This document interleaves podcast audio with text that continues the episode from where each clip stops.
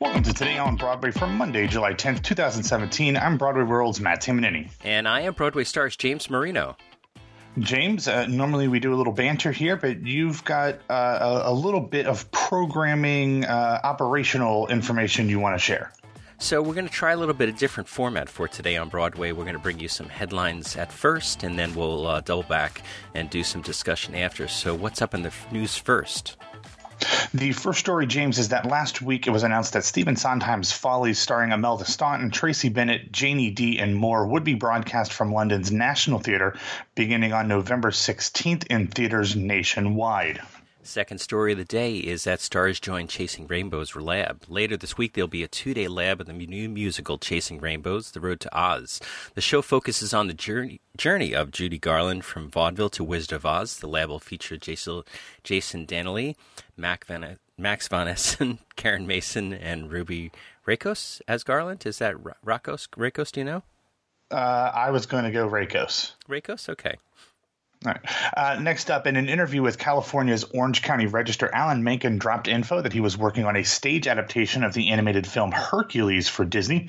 Menken wrote the score for the 1997 film along with lyricist David Zippel. It appears that it is still early in the developmental process, but it is coming down the pike. Uh, next up, grunge musical in development for Seattle Rep. Uh, bust out the flannel shirts because last week Variety announced that Wendy C. Goldberg and Matt Schatz are developing a new musical featuring the catalog of Seattle-based grunge bands Nirvana, Soundgarden, Alice in Chains, and Smashing Pumpkins. No official song lists have been announced yet. James, I believe that we have previously discussed the controversy around New Zealand's Arts Splash Festival and unauthorized lyric changes with the musical Joseph and the Amazing Technicolor Dreamcoat. This was brought to the attention of lyricist Tim Rice via Twitter. He harshly and quickly responded, saying that any changes were unauthorized. The cuts and lyric switches came in the song Close Every Door. Once, once Rice made his thoughts known, the festival quickly responded and claimed that it was, quote, an unintentional and innocent error. Now Andrew Lloyd Webber has weighed in with uh, speaking with the Guardian, saying, "quote That song is a serious moment and a key point in the show. It is about the connection Joseph suddenly makes with Israel. Tim was paraphrasing the Bible, and it should be kept that way." All right, so that's the headline section of uh, Today on Broadway. So we're going to go back and talk a little bit about each one of the topics we just brought up. So uh, Imelda Staunton, Staunton, led Follies to uh, screen in the cinemas. So we chatted about this on uh, this week on Broadway on Sunday. Yep. Uh, and um, why don't we give the what's the details on it? November sixteenth in theaters nationwide. Yeah, November 16th, it is um, a, a, huge cast of 37 people. Um, it's it's a big production. Everybody is familiar with a lot of these NT Live productions. They are great quality out of the National Theatre in London. Um, it'll probably for most people, it'll be just on November 16th. I said beginning on November 16th because a lot of the smaller non chain theaters um, do these screenings on various days. So definitely check your local theaters. Um, but this should be a great one. You know, uh, we keep hearing about Imelda Staunton's Gypsy is going to transfer to London or transfer from London eventually. Uh, the, the longer that we keep having to wait, uh, the less I think that Roundabout is bringing that in. So if that doesn't happen, at least you'll get to see Imelda Staunton in a musical at some point. Well, both written by Stephen Sondheim, at least in part. So, um, so I guess we'll get something from Imelda Staunton in a Sondheim musical this year. Whether or not it's Gypsy in person in New York, who knows? so it's not a uh, it's not a live stream. It's a no. live live to tape type of thing, or correct. They usually do them really quickly. Um, you know, it, it's the same thing that's going to happen with Angels in America from NT Live uh, later this month. Um, this obviously with a time difference that would be really odd for people um, oh, to be watching at like 2 p.m. in the afternoon here uh, on the East Coast, or uh, I guess for them to be doing it at like midnight in London. But yeah, they're they're live to tape, and then um, their broadcast usually turned around fairly quickly within a week or so. That's great. Um, really looking forward to that, and we have to keep our eyes on that gypsy thing because. it, it I mean, we've been talking about it, James. Yeah. I think I think the rumors started before Today on Broadway started, so it's been a while that they've been talking about this thing coming in. The rumors have always been that it's coming to to Roundabout. I mean, I heard I don't know if it was a year ago or nine months ago that an announcement was imminent and then she went off and did you know Virginia Woolf instead and then they just couldn't get the the rights you know to to to line up. I mean it's been a whole like 8 months since there's been a Broadway revival of Gypsy so you know you need to have another Broadway revival of Gypsy before it gets to a whole year. So tell us about the Chasing Rainbows lab well, this is one of those things that you know we try not to talk about a ton of labs unless they're big, just because there's a lot of them. But when you start getting people like Jason Danieley and Max von Essen uh, into a show about Judy Garland, this one seems like it should be especially interesting to theater fans. The show, as you know, the, the title suggests, Chasing Rainbows, The Road to Oz, talks about Judy Garland's life leading up to when she made that big star turn in The Wizard of Oz. She, you didn't know, Judy Garland was not born Judy Garland. She was born Frances Gum, and she started off as uh, as a vaudeville performer, working her way up to becoming, you know, America's sweetheart. In that, in this musical, follows that journey to get her to the Wizard of Oz. This will be a a, a three performance industry only lab. Um, it'll feature a book by Marc Acito, who co-wrote Allegiance, um, and and it'll have choreography from Dennis Jones and Matt Lentz will uh, will be involved, um, who's a Judy Garland and Wizard of Oz historian. It, it's a production between the Flat Rock Playhouse, which is not something that I'm familiar with, but also Goodspeed Musicals. So this is something that, if it goes well, I would imagine we'd see over at the Goodspeed Opera House in you know a fairly short order. They generally um, do these labs fairly close to when a full production might be staged. So this does have a, a, a fairly large ensemble. So I'm guessing that this is something that will be seen on stage in uh, in Connecticut fairly soon. Uh, Flat Rock, I think, is in North Carolina. Um, is it? Uh, I think I, I, could be wrong there. Um, pretty sure Flat Rock's in North Carolina. So, uh, and they're similar sized um, to uh, Goodspeed Opera House. So, yeah. I, would imagine that it's a shared production. It'll go back and forth there. Oh, yeah. that's interesting. Um, and certainly, Judy Garland has enough fans uh, in and around Broadway set that this could uh, this could be very if it's done well.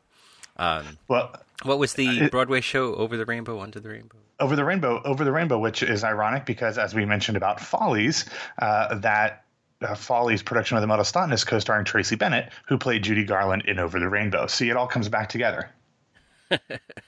so, uh, in our next story, uh, Disney's doing an ad- adaptation of Hercules. That's not uh, a split off um, um, from Hamilton. It's Hercules Mulligan musical. No, no, that'd be interesting though. It's actually a spinoff of the Eddie Murphy vehicle, the Klumps. You know, Hercules, Hercules. No, no, that's Nutty Professor. I don't know. Anyway, uh, no, this is um, a stage adaptation of the animated musical that came out in 1997 that featured music and lyrics by Alan Menken and David Zippel. Um, it had just an unbelievably huge voice cast of of Broadway stars. Um, I have to admit though, uh, it's not one that I um, you know, it was a little after I was in high school. wasn't really one that I was super into, but it does feature Danny DeVito, James Woods, Susan Egan, Rip Torn, Lillias White, um, Amanda Plummer, um, it, it, Keith David, Charlton Heston. I think LaChanze sings on the uh, on the the cast album as well, or soundtrack or whatever it is. So I mean, it does have a lot of good musical theater um, connections in it. It's not one that I think I've ever seen all the way through, but as they're as Disney's cycling through all of the movie musicals that they made, eventually they're going to get to this one and Pocahontas and and Tangled and The Princess and the Frog. They're just kind of ticking things off one by one, using that IP and making sure that uh, uh, that they're they're maximizing their profits. Uh, have we had the discussion about Pocahontas? I think uh, "Colors of the Wind" is uh, one of the most beautiful songs ever written. Yeah. Ah, yeah. I, I, don't think we ever talked about it before, but it is it is definitely a good one. That's a that's a Schwartz one, I believe, right? I think so. I think. Yeah, I, I think it is. Yeah. Um, and, and you know, uh, one of the things that happens here, you know, they have their intellectual property back catalog. Uh, they're, as you mentioned, they are just digging through it and seeing what they can find out here uh, eventually, you know, uh, Disney World in Florida could have a whole Broadway park. I would be nice. They could build just thirty theaters and just stage all their shows in. Uh, well, yeah, I mean, the, the down here. What's what's interesting about Disney down here in in Central Florida is is that one of the the great visions that the people who've run Disney have had is that long before they had any inclination as to what would go there, they started buying up real estate around their central Magic Kingdom. So they have so much land around Disney. That's why when they start saying we're adding Avatar land. We're adding a Star Wars land. We're doing all these things. You're like, where are they getting all this land? And that's because they had the vision of forethought to purchase a ton of real estate around their parks so that if they wanted to add a few theaters here and there, they could. I, I mean, James, call me crazy, but I think if if they did a a sit down production of Newsies or Aladdin or Beauty and the Beast um, in a park, I think that that would do fairly well. They do have smaller, shortened productions of like Beauty and the Beast that's like 20, 30 minutes. They also have the, um, it's not a, you know what we would consider a full production from a Broadway perspective because it's only about an hour, but a, a, a, really fully staged production of Finding Nemo the musical over at Animal yeah. Kingdom, which I think is a totally underrated. I think um, that was by Robert and Kristen Anderson Lopez. I think that's really really good. Um, so I think if they did something like that, whether it was um, you know 30 theaters, which they probably could fill at some point, but if they had one we're like for six months we're doing Newsies, for six months we're doing Aladdin, you know after the shows have closed, six months we're doing, you know, Little Mermaid. You know, then they're bringing in um, a Hunchback. You know, I think they really could. I think that would be interesting for a lot of Disney fans. Hey, it's funny you mentioned Finding Nemo because I, I, saw it a number of years ago and raved about it when I got back. Uh, I uh, yeah. I thought that it's great. It's very clever, smart the way that they stage it with the black lights and and make those characters come to life. I, and it's really good. I think the book and musical, uh, the book and music to Finding Nemo is very good. But it you know doesn't surprise me with the Andersons, the Anderson yep. Lopez's. All right, so uh, grunge musical in development for Seattle Rep. Uh, the thing that I have to say about this is, uh, didn't we already have American Idiot? Um, uh, James, you're going to split that, hairs here. Is that, that no, really no. No, no, no, no. Um, Green Day is what's known as like pop punk. They're uh-huh. post grunge. Grunge is going to be more in the early to mid 90s. Green Day kind of came in the late 90s, early 2000s when they really hit it big. Um, they were a little more punky towards the, you know, 96, 97. Um, but this is more of uh, things like Nirvana, um, Stone Temple Pilots, uh, Pearl Jam. I've got to admit that one of the greatest things in, in my life was getting the Pearl Jam uh, debut album 10. I still remember getting that, and I was so shocked that I got it for Christmas one year because I was a little Catholic schoolboy. No one ever you know, let us get those things uh-huh. in my house, but I got it anyway. Little did my grandparents know when they got it for me. But um, yeah, this is really interesting. I, as I said, I kind of grew up with this music. I don't know how much I would enjoy a musical of this just because even though there's definitely a variety of the style of of music between Nirvana and something like Soundgarden I love uh, Soundgarden you don't really have opportunities for upbeat fun songs. So where you do have with American Idiot some more upbeat, lively songs because they weren't necessarily grunge. They were a little more punky, where punk has, um, you know, a tradition of some upbeat stuff. While these might have a, a couple of up tempo songs, there's definitely nothing upbeat in terms of the vibe in here. So it'll be interesting to see what they do with this. Um, you know, if I was in Seattle, I would definitely see it, but I don't know that this is something that I would foresee being a good working, you know, arc musical. I'm hoping that we don't see Eddie Vedder do a uh, tap number and kick line. well, what's interesting is is that this show is being mined from the catalogs of BMG Publishing, and they don't mention Pearl Jam in there. Eddie Vedder, the lead singer of Pearl. Jam. So I wonder if that's just a they were with a different record company. I don't know off the top of my head what record company they were with. Um, you know, and I don't. This is going to be a fictional book musical, so it's not going to be a, a uh, you know a bio musical of the grunge era. So um, I don't I don't I don't know how I feel about this one, James. okay. Uh, and as we've talked about uh, previously, Andrew Lloyd Webber and, and uh, Tim Rice not happy with the Joseph changes. Um, I, it seems like that story happened so long ago, and Andrew Lloyd Webber's just coming out now and pushing back. Well, it, it, has been a couple weeks, um, but what's interesting is that because it all kind of happened on Twitter, it took a while for people to actually get anything official out there. There was a story last week which we kind of went, we kind of overlooked because you know it didn't really do anything new. But Tim Rice uh, finally talked about it on the record.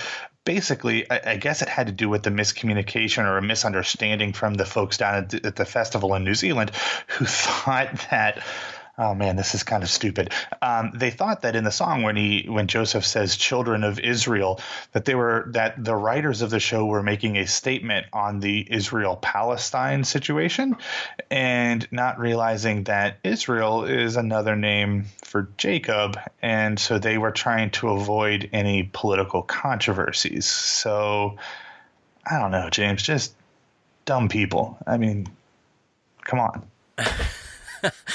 Uh, you know, uh, when you do a production of Joseph, I mean, you, you have to have, you know, 50 some odd people involved with it between the cast and the creative team and at, at least 50 people. And out of all those 50 people, they couldn't figure out that. Anyway. All right. Yeah. So let's uh, get into some more um, listings here. What's the theatrical schedule look like? All right, let's just run through some of these things that are beginning previews or officially opening this week. Tonight is the opening of Pipeline at Lincoln Center, directed by Lillian Blaine, uh, Lileana Blain Cruz. It stars Tasha Lawrence, Morocco Omari, Karen Pittman, Namir Smallwood, Jamie Lincoln Smith, and Heather Velazquez. Tomorrow night, we have a couple shows beginning previews. The first is a parallelogram by Bruce Norris at Second Stage, starring one of my favorites, Celia Keenan Bolger. Also, we have the first productions of the hopefully, hopefully not controversial production of Shakespeare in the Parks: A Midsummer Night's Dream at the Delacorte Theater in Central Park, starring Annaleigh Ashford, Danny Burstein, Kristine Nielsen, Phylicia Rashad, and more. Then on Wednesday, we have the first of just a handful of performances of Off Center's Assassins, starring Steven Boyer, Alex Brightman, Victoria Clark, Clifton Duncan, John Ellison Conlee, Shuler Hensley, Erin Markey, Steven Pasquale, and more. Then on Thursday, we have the official opening over at the Public Theater of Sam Gold's Hamlet, starring Oscar Isaac, Roberta Colindrez, Keegan Michael Key, Gayle Rankin, and more. James, we're starting to get into the time of the year when we're starting to see some more openings. This is good. This is exciting. Yeah that is uh, really good. I I can't believe uh, the, the Hamlet is opening already. That I, I yeah, it seems like a short nowhere. preview yeah. process. It, yeah, yeah. So uh, I have to arrange my tickets for that. That that'll be my job uh, this morning. so uh, Oak is mashing up Hamilton and Great Comet. Yeah, he uh, finally weighed in on the uh, hashtag ham for all thing last week, and he did a really cool, um, I, guess, uh, you know, mashup of, and I don't know all the songs that are in there because I'm not that smart, and, but it, it's a really nice thing where he um, takes the, the the piano track and starts doing a song from um, from Hamilton, weaves really nicely into Great Comet. Obviously, as we know, Okieriete Onaodowan was the, one of the original stars, as you mentioned, Hercules Mulligan of of Hamilton, and he is going to take over as Pierre Natasha Pierre in the Great Comet of 1812 tomorrow. Uh, this actually came out a little more than a week ago, but because of the, July 4th holiday, we we missed it. And I figured with him moving into Great Comet tomorrow was a good time to share that one. That is great. All right, so that wraps it up for this new sort of format. Let us know what you think about this format. Um, you know, Matt will give you all the information in just a second. So, Matt, why don't you get out of here? All right. Thanks for today. Uh, thanks, uh, thanks for listening to Today on Broadway. Follow us on Facebook and Twitter at Broadway Radio, and you can find me on Twitter at BWWMatt and subscribe to Sound Like a Pop on iTunes, Stitcher, or Google Play. And my name is James Marino from BroadwayRadio.com and BroadwayStars.com. Thanks for starting Monday off with us, and we'll be back and talk with you tomorrow.